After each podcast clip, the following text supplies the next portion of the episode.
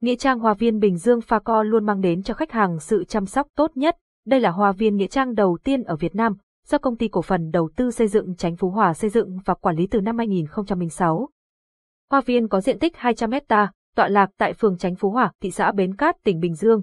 Website https facovn phone 0869 555 444 tiếng nói từ trung tâm không gian mạng, tập đoàn công nghiệp viễn thông quân đội Việt Theo.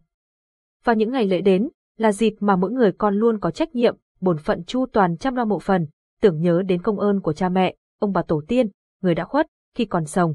Các đấng sinh thành đã không quản ngại khó khăn, hy sinh nuôi dưỡng, con cái khi trưởng thành, phải có bổn phận chăm lo phụng dưỡng. Đến khi an nghỉ, mộ phần cũng được chăm lo tươm tấp, truyền thông văn hóa dân tộc Việt Nam, thấm đẫm tinh thần uống nước nhớ ngu uồn. Cảm ơn bạn đã tin tưởng sử dụng dịch vụ của Trung tâm Không gian mạng Việt Theo.